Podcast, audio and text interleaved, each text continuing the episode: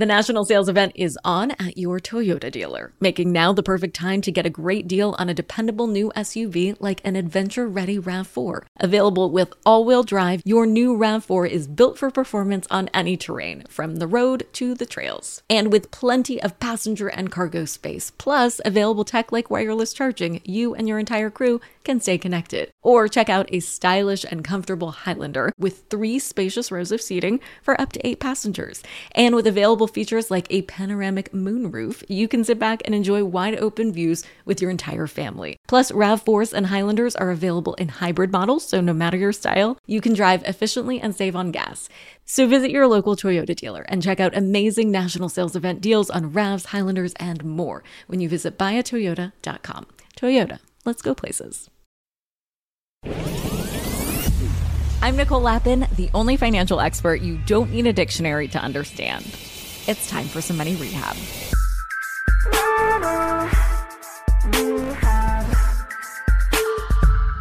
We continue our coverage of what's happening in Israel right now with a closer look at following the money trail of it all. And to help us with that, we turn to Emmy Award winning veteran journalist and host of the Mo News podcast, Mosheh Oinounou. He is my go to guy for breaking down complicated news in a way, dare I say, you don't need a dictionary to understand. Mosheh, welcome to Money Rehab. So great to be here, Nicole. So today we're going to talk about Israel and the money trail of terror. But first, can we take a step back? You've done an awesome job of explaining to those who follow you what happened in Israel over the weekend, the groups involved, what the mission was. Can you just recap? All right. So first of all, as we speak here, it's about Tuesday afternoon in the US, and this is a fast developing situation. But what we know right now, on Saturday, the biggest tragedy in the history of Israel took place. A massive terror attack by the group Hamas on Israel, effectively an invasion of nearly two dozen Israeli towns. They found a lack of security there. They blew holes through the wall in the border and have at this juncture murdered more than a thousand Israelis, uh, taken more than 150 hostage. This includes civilians, children, entire families, the elderly, just a massacre of epic proportions. The Israelis, over the course of the past two days, have been able to defeat the incursion, but have launched a siege of the Gaza Strip. This is a small piece of territory, about seven miles by 25 miles on the Israeli border between Egypt and Israel. About two and a half million Palestinians live in Gaza. The Hamas terror group has been in charge there for about 16 years. They run an authoritarian Islamist government. Think Kim Jong Un, think Iran, uh, and they've been conducting terror attacks over the course of this last few decades since their founding in the 1980s. You know, at their core, as a terror group, they believe that there should be no Israel and Israel should be destroyed. What caught everyone by surprise this weekend was both the size of the attack, the cruelty of the attack, and I think I don't even know if cruel is the right word. I mean, ISIS-like tactics. Evil. When it comes pure evil, torture, massacre, rape, kidnapping of innocent civilians. And so as we sit here, they're still figuring out the body count. They've announced a war. The Israelis have announced a war on Gaza to defeat Hamas, but also to try to save the more than 150 hostages. They're currently being held there. And what we're about to watch here could last weeks, if not months, if not years. Again, given the pure evil we witnessed and how Israel and frankly, the entire West that has come to support Israel. You know, you're seeing the White House, you're seeing the Sydney Opera House, you're seeing the Eiffel Tower, Brandenburg Gate lit up in blue and white for Israel. A number of allies saying, Israel, you need to do what you need to do. You need to fight back against this terrorism. And that's the state of play right now. And I'd love to follow the money trail of this. It's not all money motivated, but where is Hamas money coming from? So let's back up here. When we talk about the Palestinian territories, there's competing power groups, there's competing authorities. We've mentioned the Gaza Strip, this piece of territory where two and a half million Palestinians live. Hamas has been in charge there. They effectively won elections in 2007 and then effectively did a military coup on the Palestinian Authority and took full control of the place and have been running it for 16 years. Over in the West Bank, much larger piece of territory. It's a very scattershot situation in terms of who runs what parts. Uh, the Palestinian Authority, which is the government entity that actually signed the peace agreement with Israel with the hope of a permanent peace with a Palestinian state and Israeli state. They run a certain part of the West Bank. Hamas, though, growing in influence there, as well as other terror groups. Other parts of the West Bank still occupied by Israel, where several hundred thousand Israelis live as settlers, and that's been hugely contentious. As far as money for Hamas, it's complicated because the world gives billions of dollars in aid to the Palestinians. Now, the Palestinian Authority runs a certain part in the West Bank. They coordinate with the Israelis, or the Israelis run certain parts in the West Bank. And then, of course, in Gaza, everything is administered by Hamas. So first and foremost, there's a lot of international aid that comes in. Gaza is one of the most impoverished parts of the world. More than half of Gazans live in a state of poverty or below. They're dependent on external aid. There has been for more than a decade a blockade by the Israelis, but also the Egyptians because of the terrorism that emanates from the Gaza Strip. So that aid, that foreign aid, ostensibly goes to development, goes to education, goes to humanitarian needs, goes to construction. But in the Gaza Strip, that's all administered by Hamas, which first and foremost is a terrorist organization. So you can imagine, and you know, there's a lot of evidence of this, whether it's the UN, US, Israel, who've had to pause aid multiple times because Hamas doesn't tend to spend the aid on the things it's intended for. When they're talking about construction, the goal of Europe, the US, various countries that provide aid, they're thinking construction of schools, hospitals. When Hamas uses construction, they're constructing tunnels, places to launch missiles, military training areas in order to train for the next mission against Israel. So they have a lot of aid. How that aid is spent is another story. What is that story? When they get the money, you said other countries, continents have been reacting. The EU just suspended aid to the Palestinian Authority? They did for five hours. And so the EU commissioner announced we're suspending aid. We see where this money is going. Several countries complained, I think, including Ireland and Spain, and said, whoa, whoa, whoa, this is the European Union. There's like 30 of us. We need to vote on these things. So the revision from the European Union is we're reviewing the aid. So the aid is not suspended, but it's quote unquote being reviewed. And in the United States, Biden restarted the aid when he came in. Previously, it was stopped because they paid people to kill Israelis in violation of the Taylor Force Act. Yeah, there's a law in the US that came about because some of the aid money is used to pay terrorists who commit terror attacks. And so there have been many times where aid has been suspended by the US, including most recently during the Trump administration. Biden said, listen, the people are in dire straits. And this is the unfortunate story, one of the storylines coming out of this region. The Palestinian people and Hamas are two separate things, right? They're being run by Hamas in Gaza, but at the same time, you have millions of Palestinians suffering. By the way, some of which totally agree with what Hamas is doing. A number of which say, this is a terrible idea. This puts us behind. We should engage with the Israelis. We need to come up with a solution here. And murdering Israeli civilians only hurts us, the Palestinian civilians who live in poverty. Biden comes in and says, you guys are in dire straits. We're going to restart several hundred million dollars in aid. But this is hugely controversial because people after attacks like this say, where did that aid go? Where was the accountability? What did Hamas do with it? And there's a lot of question marks there. There was a recent study that found that Hamas allocates 55% of the budget, more than half of the budget of the Gaza Strip for military needs. And the share that goes towards the rehab of Gaza, this impoverished area that is in dire need of infrastructure, 5% of the budget goes towards the needs of the two and a half million people. So there's that.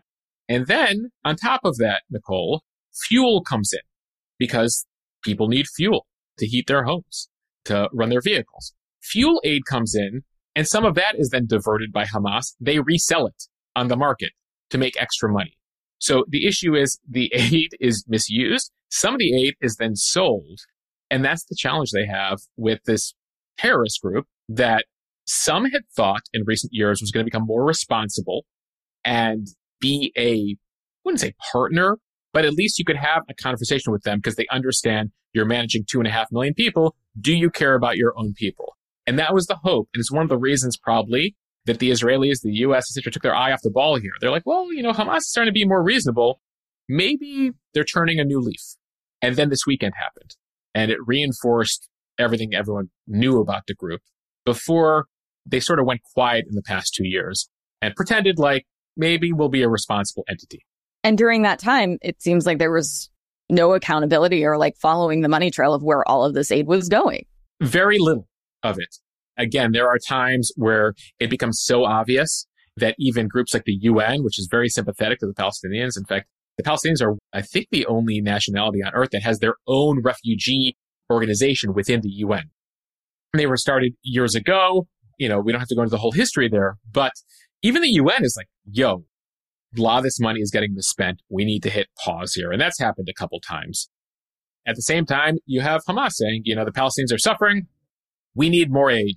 And you see the pictures and you feel for the people. And that is why you continue to see aid flowing in. By the way, we should note it doesn't just come from the West. Two of the big places where money is coming in to Hamas, Iran and Qatar, the country in the Gulf, which has given more than a billion dollars to Gaza. Again, construction aid that Hamas then uses to build tunnels and military infrastructure. Iran, it's much more straightforward there. They have their own agenda, which is the destruction of Israel. They share that with Hamas. And so not only do they give economic aid, they give military aid, weapons training, all the like to Hamas there. So this is a global thing. And at the same time, Israel basically controls most of the border there along with Egypt. And Israel has allowed this aid in because they don't want impoverished Gazans to hate Israel even more. They eventually need a partner for peace there. Now, Israel in recent years has tried to ignore the situation to a certain extent. And again, was helping to effectively bolster Hamas for a variety of reasons. And so they allowed this aid in they allowed the aid in with the hopes that it would go to the people, right? To build infrastructure, water, electricity, food, basics, life necessities. Basic needs for one terror. of the most impoverished places on earth. Yes. And by the way, there have been conversations in recent years. Upwards of 20,000 Gazans had work permits as of Saturday to work inside Israel. That's increased over time. It went from 1,000 to 5,000. You know, by the way, we're still talking about a population of two and a half million.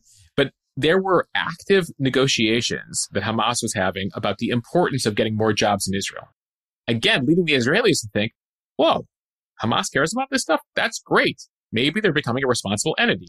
There are now stories over the weekend from Reuters and others saying that was all a Hamas plot to lull the Israelis into a sense of complacency and make them think that they didn't have the military ambitions that they once had.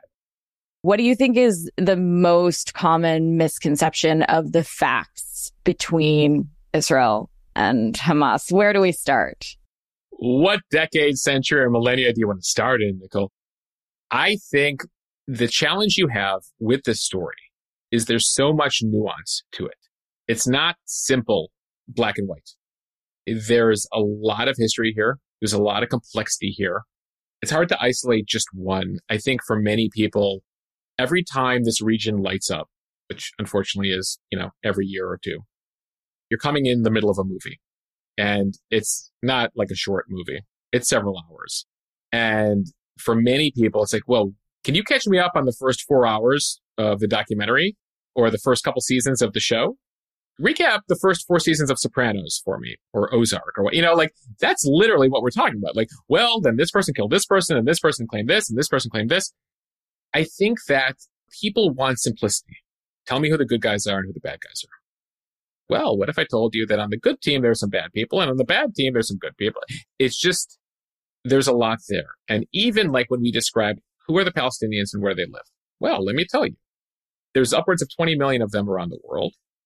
Six million live across the Middle East in places like Jordan and Lebanon. Two and a half million live in Gaza, managed by Hamas. Another four million live in the West Bank, Again, some under Israeli jurisdiction, some being managed by the Palestinian Authority. A third section where there's a cooperative between the two. Another 2 million Palestinians live as citizens in Israel where they can vote. One serves on the Israeli Supreme Court. And you're like, whoa, that's really complicated. It's not as simple as I thought it was. No, it's not. And then on top of that, how do they solve this? Well, it depends on who you ask. For some people on either side, solving it involves eliminating the other people altogether. For some people, it's a peace agreement. It's a two state solution. But how do you define that? Well, again, it depends on who you ask. And so it's difficult for people to get their heads around because of the complexity there and because of all the various foreign involvement. And the fact that like literally there's a religious component to it. There's a land component to it. There's an ethnicity component to it. And both sides, arguably through history, have been the victim and the aggressor. And again, I'm not here to do whataboutism. I'm not here to do both sidesism. All I'm saying is no one's clean in this. Now there's different levels of cleanliness, but I think that's where it becomes really difficult for people to get their head around because of just the many shades of gray that we have when dealing with the situation. I think there's still a lot of confusion about Israel withdrawing from Gaza in 2005 and the internet. It's something gets posted and it's like fact and it gets spread. It's usually one of those, if you know Instagram, like one of those carousels with some cartoon images and some quotes and some figures. And they're like, what about this? And I'm like, okay, who drew this? Who came up with this? Anybody that's trying to simplify the Israeli Palestinian conflict into a couple Instagram slides and claiming, well, this is the truth, they won't tell you, is lying to you and lacks understanding for what's going on. For example, the word occupation. In Gaza, Israel pulled out in 05, was like, we have no business here anymore. Let the Palestinians have their own governmental entity here. Within a year and a half, unfortunately for the Palestinians who live there, a terrorist group took over the place and has been running the place like a terrorist group would for the past 16 years. The occupation is a much more complicated situation in the West Bank. And one of the issues you have there is there's, we talked about religion. Well, there are core religious sites in the West Bank, what Israel calls Judea and Samaria, that are core to both faiths, both Abrahamic faiths, because both, by the way, Abraham plays a role in both of them, right? Where is Abraham when we need him? We need to go back to Honest Abe, OG Honest Abe, and figure out, okay, talk to us about how you felt about Isaac and Ishmael, because two faiths, one with 2 billion people, one with about 14 million people. By the way, that's another thing. People are like, wait, what did you just say? There are 2 billion Muslims in the world. There are 14 million Jews with an M. 0.02% of the population. And it turns out that they share about 50 prophets in common. If you go to the Quran, which comes out about 2,000 years, almost 3,000 years after the Old Testament, maybe 4,000 years. I don't know. It depends on who, you know, What's what a thousand years among friends? Honestly, if you go to the Bible, it says that Noah with his ark was a thousand years old. They had issues with calculating age at that time. So the Quran states that Noah is a prophet, that Abraham favored Ishmael, not Isaac. And, you know, you have Moses is a prophet in the Quran. So it turns out that these two faiths share a lot in common. And that also is unfortunate for them because all of their holiest events all took place in an area the size of New Jersey. And that's Israel and the Palestinian territories. You're talking about an area the size of New Jersey. On top of that, forget the area the size of New Jersey. An area the size of four square city blocks is the place where the Jews had the holiest temple where the Ten Commandments were held twice, right? The Temple Mount. And Muslims believe Abraham rose to heaven in his dream, and it's the third holiest site in Islam. The same point. Literally the Temple Mount. So nine times out of ten, when you hear sort of like a big thing happening in Jerusalem, it's usually some fight about the Temple Mount, the this little tiny site. Sorry to get too detailed here in history, but I think this is important for people to understand. Where literally the two sides, this is holy territory for us. You know, Jews can go there as tourists, but can't pray on the holiest site in Judaism. They have to be below at the Western Wall, at the wall of Temple Mount. And so, you know, one of the things that come up, and it came up over the weekend, you know, Hamas is like, we don't like that the Jews are going there during their holy day. And the Jews are like, but this is our holy place too. Anyway, there's a lot there if you're getting a sense of things. And I haven't gotten to the politics or uh, the colonial powers and their influence, the six wars that were fought between 1948 and today. And then all the other Arab countries, the complexity there. You know, one thing to keep in mind, the modern iteration of the conflict really started in 1948 with the creation of Israel is you now in recent years, and this is an important factor here that gets to the answer of why. Hamas is watching, and the Palestinians are watching, is the Arab world, which has been giving hearsay to the Palestinian cause for many years, saying, you know, there are Muslim brothers, there are Arab brothers, is like, you know what? We're dealing with the reality on the ground. Israel's been here 75 years. They're an economic powerhouse. Let's have a relationship with them. So recently, you had Morocco sign a deal with Israel. You had the United Arab Emirates sign a deal with Israel. You had Bahrain sign a deal with Israel. Who was about to sign a deal with Israel? Well, in final stage negotiations, you had the Saudi Arabians and Israel. That was set to be a game changer. The home of Islam, the home of Mecca and Medina, signing a deal with the Jewish state, about to give billions in aid to the West Bank, the Palestinian Authority, the competing power to Hamas, Saudi Arabia, and Israel in an alliance against Iran. They might not love each other right now, they sure as hell have something in common. They both hate Iran, and if Iran views them as a threat. Who is the godfather to Hamas? Iran. So when you look at why Hamas sees what's going on, Iran sees what's going on, they don't like it. It's not good for them. They have to do something. They have to blow it all up, figuratively and literally. Yeah, they blew up the peace talks between Saudi Arabia. I mean, yes, you and I both wish we could go back to simpler times of Moses and Abraham. Um, but we're not in simpler times. I don't know. If you read the Old Testament, they didn't seem very simple. They didn't have crypto, which is fucking it all up. In my reading of the Old Testament and New Testament, you're right. There was no crypto, but someone who does have crypto today is Hamas. And I think where you're going, if I can sense things, is when we talk about funding for Hamas, they're able to utilize crypto in a way that didn't exist that many years ago. And a big way to be able to curb terrorism and curb the influence, power, and money coming into terror organizations is to shut off the money coming into them. And there's a certain transparency globally. You know, the US is able to exert a lot of power with sanctions, saying you can't do business with the biggest economic powerhouse on earth, America, if you work with the following organizations or countries. And that was very effective. It's a very effective tool in the pre crypto era. Now, the issue being faced now is to shut off funding to Hamas. There's no transparency. I mean, there's a certain level of transparency in crypto, but their ability to be able to get money, transfer money in and out has been in talking to officials who work with the US Treasury Department has been extremely frustrating. So you've had the US government looking at companies like Binance, looking for certain transparency, saying, do you know the amount of crimes and terrorism being committed through laundering through your company, through crypto. And so terrorists, not just in the Middle East, but all over the world, have found this as a, a very effective tool in order to get money in the, in hundreds of millions, if not billions, for their causes. Yeah. Do you know about the hawalas of how they used to transfer money from one person to the next person? Like physically, you would go see a guy on a corner and then they would give you cash and then that person would move it. And it just happens at lightning speed now. It's like any new technology, right? The internet can be used for good and bad. Social media can be used for good and bad. And crypto can be used for good. Though having listened to your show and knowing you pretty well, Nicole, there's very little in the way of good. At least my understanding your viewpoint on crypto. But in this case, you know, this is one of the frustrations people have with crypto. Just add it to the list of the many reasons that I dislike crypto. Hold onto your wallets. Money Rehab will be right back. The national sales event is on at your Toyota dealer, making now the perfect time to get a great deal on a dependable new SUV like an adventure ready RAV4. Available with all wheel drive, your new RAV4 is built for performance on any terrain, from the road to the trails. And with plenty of passenger and cargo space, plus available tech like wireless charging, you and your entire crew can stay connected. Or check out a stylish and comfortable Highlander with three spacious rows of seating for up to eight passengers.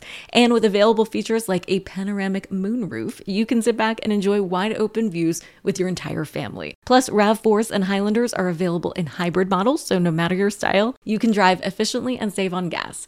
So visit your local Toyota dealer and check out amazing national sales event deals on RAVs, Highlanders, and more when you visit buyatoyota.com. Toyota, let's go places. As an entrepreneur, hiring is one of the most important decisions you'll make. But there's no need to stress because I have the secret to hiring quality professionals that are right for your team. It's LinkedIn. LinkedIn Jobs has the tools that will help you find your dream team faster and for free. And I know if you're running a small business or a solopreneur, there aren't enough hours in the day without having to go through the rigmarole of carefully crafting that perfect job description. LinkedIn Jobs has you covered there too. There's an AI tool that helps you write a job description based on the position you're looking to fill. It truly doesn't get easier than that. And once you post the job, you'll be able to tap into LinkedIn's huge network of more than a billion professionals. Hiring is easy when you have that many quality candidates. So easy, in fact, that 86% of small businesses get a qualified candidate within just 24 hours. So post your job for free at linkedin.com slash MNN. That's linkedin.com slash MNN as in Money News Network to post your job for free. Terms and conditions apply.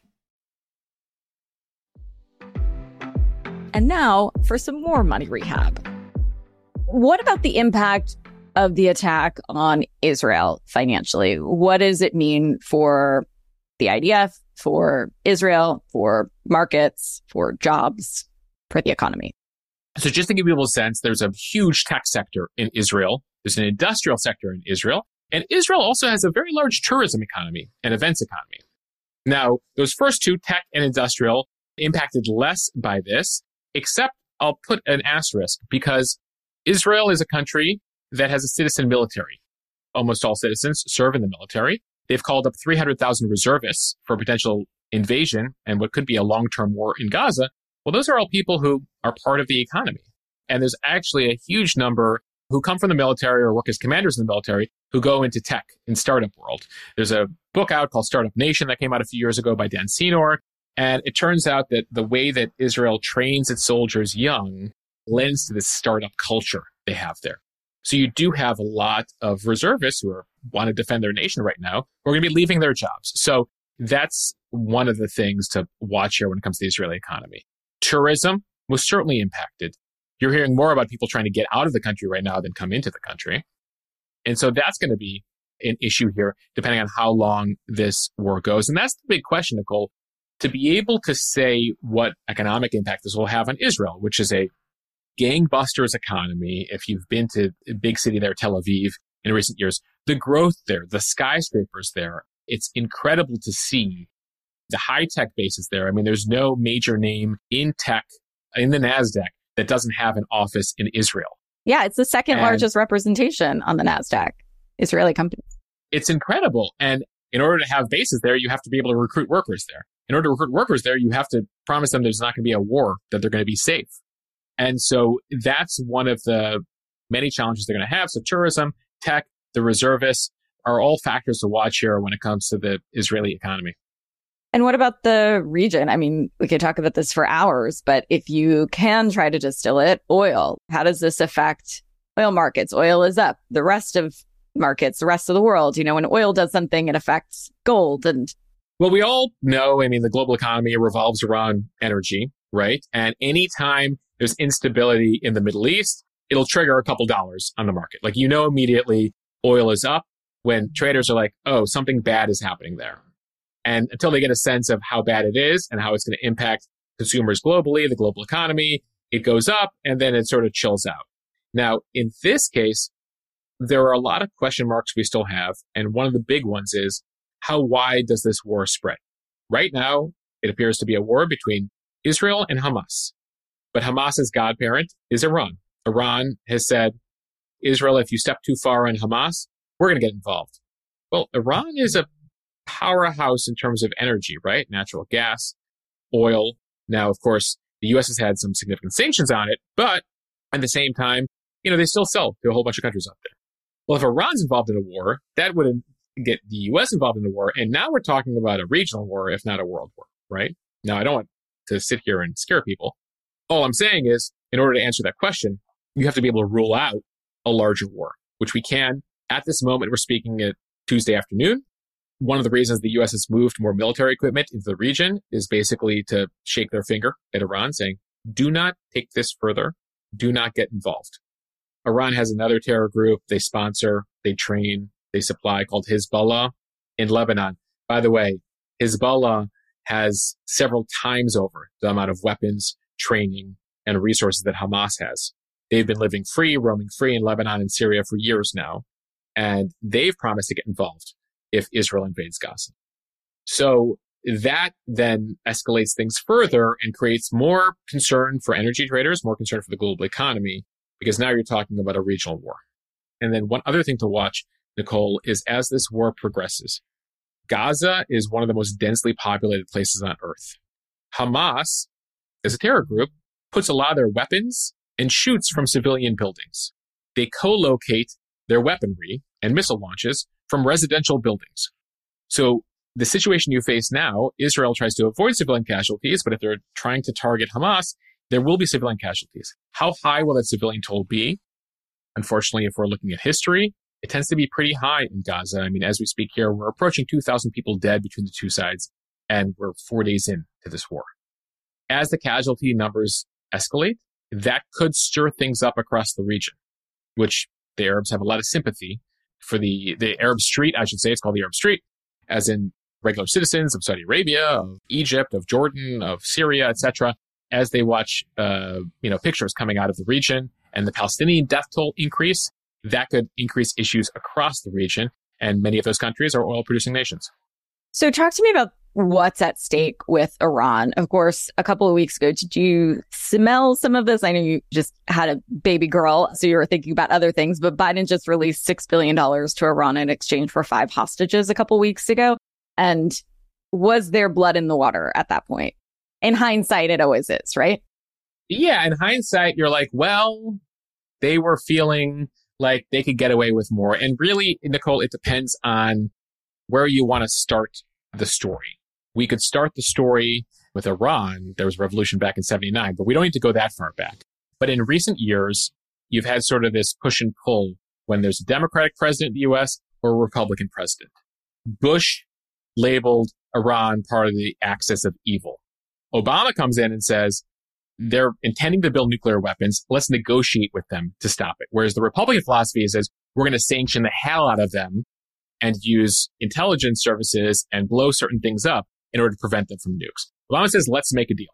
And he made a deal. Trump comes in and says, this is a bad deal, rips up the deal. Biden comes in and says, let's make a deal again. I was vice president back then. Let's make a deal. I feel that the way to prevent Iran from getting nukes, and that's the big concern, Iran, run by an Islamist regime, authoritarians with visions of grandeur and feeling like they might actually use nukes because of how they feel about faith and the future and bringing on the Messiah. He says we got to stop them from nukes by making a deal. Well, those talks fall apart, especially as we saw those protests last year and saw Iran gunning down its own people, arresting its own demonstrators in the street. No one's making a deal with that sort of regime again. Things sort of quiet down. It happens to be that Iran is holding five Americans in prison, some going back nearly a decade. And the U.S. strikes a deal. We're going to release prisoners for prisoners, and we're also going to release $6 billion that's in a South Korean bank because Iran sold oil to South Korea. And because of our sanctions, it's been frozen in a South Korean bank. So this was not US money, but this was Iranian money that was frozen in South Korea. We'll let you have it. That happened a couple weeks ago. Now, this Hamas operation, they didn't just come up with it in the last two weeks. They've been planning this for more than a year. But you can see where Iran feels empowered. Iran feels like it can push buttons here. You can also look at the fact, you know, let's go back just a little bit further to 2021, the U.S. debacle of a pullout from Afghanistan. The U.S. basically puts its hands up and says, we're done with this region. We've done a 20 year war in Afghanistan. We've done a 20 year war in Iraq. We did ISIS. We've spent trillions of dollars. We lost thousands of American lives. We're done. Iran says, cool. This is our neighborhood now. We're going to continue to expand our influence. And one of the ways we do that is through one of our little buddies, Hamas and weapons that went from that region into Hamas's hands, allegedly. Yeah. I mean, that's how Iran pushes its agenda is they have a terrorist group in Yemen. They have Hezbollah in Lebanon. They have a terrorist group in Hamas in, in Gaza. We don't need to get into the faith differences, but, you know, Iran is the home of Shiite Islam. Saudi Arabia is the home of Sunni Islam. Shiites have been on the downside of Islamic history for about a thousand years since they last ruled the region. Now they're on the upswing. The Shiites have a lot of control in Syria now. They have control in Lebanon through Hezbollah. The Shiites, Iran has more influence over Iraq than it's ever had. You know, you can look back now and you can second guess for many reasons U.S. strategy in Iraq. But one of the things that we did by taking out Saddam is open the door for Iran to come in. And so Iran now has this influence going, if you look on a map, Iran into Iraq, into Syria, into Lebanon, and then encroaching into Gaza. And so Iran's looking at a map and they're like, this is great. Talk to me about the connective tissue between what's happening now and what's going on in the markets. We touched on oil and oil being up slightly is kind of a bet. By energy traders and the market that shit's going to get a little bit more complicated in the region affecting oil producing nations. The market in general, like the stock market is actually up right now. So when we talk about potentially Iran having nukes and this turning into like World War Three and again a very unlikely sure, unlikely sure. scenario. I just want which is also being reiterated by the market. Like if we thought that the apocalypse was coming, everybody would cash out of the market and go have a party and yeah, it, despite the fact that there are people in the region who literally think that certain things need to happen for the Messiah to come back, I would say everyone take a deep breath here. If past is prologue, now, again, this is unprecedented strike. What has happened in Israel, this massacre, you know, we should note, deadliest day for Jews since the Holocaust. That was Saturday. It is the worst tragedy in Israeli history. They feel the need to completely eliminate Hamas. But at this juncture, this is a regional war. Hamas, by the way, is, you know, basically dependent on aid, so it doesn't have an economic impact at all. The Israeli economy will continue to go along. Will it grow like it was going to? No. But at this juncture, when we talk about conflicts with global impact for the markets, the one to still watch is Ukraine Russia in terms of its impact, in terms of what Ukraine has produced. Now that's sort of cooked in at this point. You know, the one to be really worried about is anything happens between China and Taiwan. That's a different level of impact for global economy, given China's role, given the US potential role there. So this sort of, I don't want to minimize what's happening in the Middle East, but this is sort of isolated to that. Now, people are trying to basically put up tent poles there to ensure it doesn't expand beyond that. You know, in terms of economic impact, it's regional and I'm sure it'll affect certain companies. As I think about it, Nicole, you know, I'd be curious to like for Teva Pharmaceuticals, which is an Israeli pharma startup, but basically has a good portion of the generic drug market in the world. And that's based there. So as we talk about drug shortages, et cetera, that's worth research. And so, you know, I think it's important to look at some of the companies that are based out of there, but know that, especially when the lessons I think coming out of COVID, coming out of Ukraine, Russia, is a lot of companies have learned to build redundancy into their systems, whether supply chains, whether it's ensuring that they have resources in multiple places and not to double down on one place given how unstable this world especially has been in the past couple years. Yeah, I mean supply chain safeguards are one thing, but then talk to me about corporate warfare and what happened with 23andMe. So you're talking about the hack. So this story sort of popped Friday afternoon, interestingly, just a few hours actually before the terror attack began in Israel. And essentially what we learned so far, again, as we speak here on Tuesday, is that more than a million accounts, I think it's 1.3 or 1.4 million accounts were hacked, targeting anyone of Ashkenazi Jew descent, that is a, a Jew of European origins, even if you're 1%, they somehow got a hold of your information and they hacked through people's passwords. Now, what their goals are, they're selling information on the black market. What the nefarious goal here is still unclear because we still don't know who the culprit was. By the way, on top of those million or so accounts of Ashkenaz Jews, about several hundred thousand people of Chinese descent had their accounts hacked as well. So that's still TBD right now. But keep in mind, as we talk about warfare, we've been talking about warfare in the more conventional sense so far. Cyber warfare is a whole nother story. And that's something that the Iranians are trying to become more adept at. And one of the major things that most rogue regimes or rogue groups around the world have tried to become experts at is ransomware.